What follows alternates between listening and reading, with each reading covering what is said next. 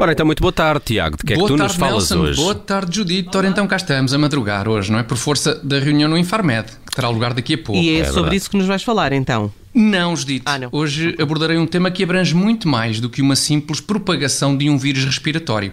Sim, porque a Covid, no fundo, a Covid é uma mera de uma doença, não é? Hum. E uma doença de mera também. Ah, a Covid é, é uma mera de uma doença ah, que se limita a espalhar um tipo de bicharoco. Hum. Em nada se compara com o poder disseminador daquilo de que vos falarei hoje. Uh, Poder uh, disseminador. Mas, uh, Disseminador. Mas, uh, afinal vais falar de quê? De guerra química, Tiago? De estabelecimentos de ensino, Nelson. Mas bom palpite. ok, bom ok. palpite porque há algumas parecenças, de facto. Quantas vezes, nos dias de sopa de feijão ao almoço, não entraram professores incautos na minha sala do sétimo ano, julgando terem sido apanhados a meio de um ataque com armas químicas perpetrado por Saddam Hussein? Inúmeras vezes que isto sucedeu Bom, nos bom, anos bom. 80. Ok, ok. Vais então falar de escolas, que de facto são locais que prestam, que se prestam à disseminação de, de vírus respiratórios, não é? E piolhos. Também. E lêndias. Pois, quem diz piolhos diz lêndias, claro. E pé de atleta. Olha, outro clássico. E gastroenterites. E avançares com isto, não? É que, afinal, a que propósito Certo. vêm as escolas, pá? Judite, as escolas vêm a propósito do estudo que indica que 40% dos professores vão reformar-se até 2030.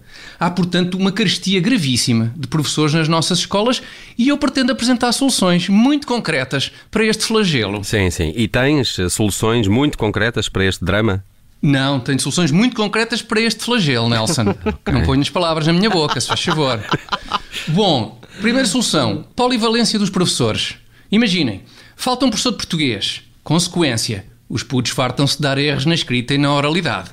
Solução: colocar o professor de educação física a dar também as aulas de português. Bom, mas em princípio um professor de educação física não tem formação para dar aulas de português. Pois não, pois não, nem isso interessa para nada.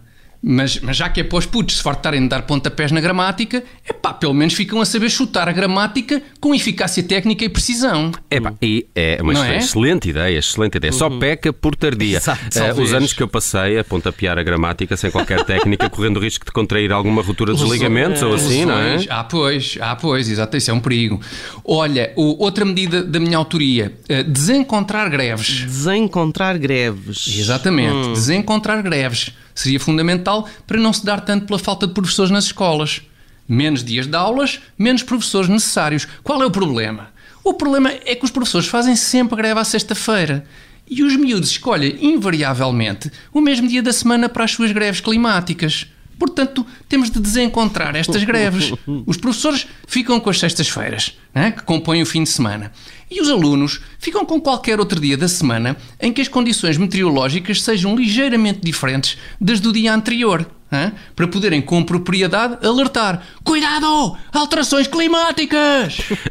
Estão a perceber? Adoro quando ele grita. Eh, ainda assim, e sem desprimor para estas tuas medidas, eh, sabes que o Ministério da Educação anunciou a criação de uma task force eh, para ajudar as escolas que ainda têm falta de professores. Sim, eh, sem desprimor para essa medida do Ministério da Educação, trata-se de uma péssima medida, porque quando disserem nas escolas, meninos, acabou-se o problema da falta de professores, o Ministério da Educação criou uma task force. Os putos vão dizer, uma tasca que é, ó oh, senhor auxiliar, nós não sabemos o que é isso, vai para seis meses que não temos setora de francês. Ok, eh, tudo bem. Era escusado chamar Task Force a esta equipa. Chama-lhe antes então um grupo de trabalho, se preferires. O que interessa é a missão deste grupo de trabalho, não é? Isso do nome é uma questão de pormenor. Oh, quer dizer, é, oh, oh, achas também, Nelson? Eu- Tu tá- é assim, como se costuma dizer em inglês, neste assunto estás a separar cabelos, Ou Tiago. Splitting hairs. A Splitting separar hairs. cabelo, mas quê? A Precisamente como se faz para catar piolhos, Nelson. Aí agora catar piolhos é irrelevante, querem ver? Não, é picuinice da minha parte, catar piolhos. Deixem-nos passear à solta nos coros cabeludos e depois conversamos sobre isso. Ah, eu adoro o Tiago quando ele faz de professora. E de maneira que no fundo é muito isto.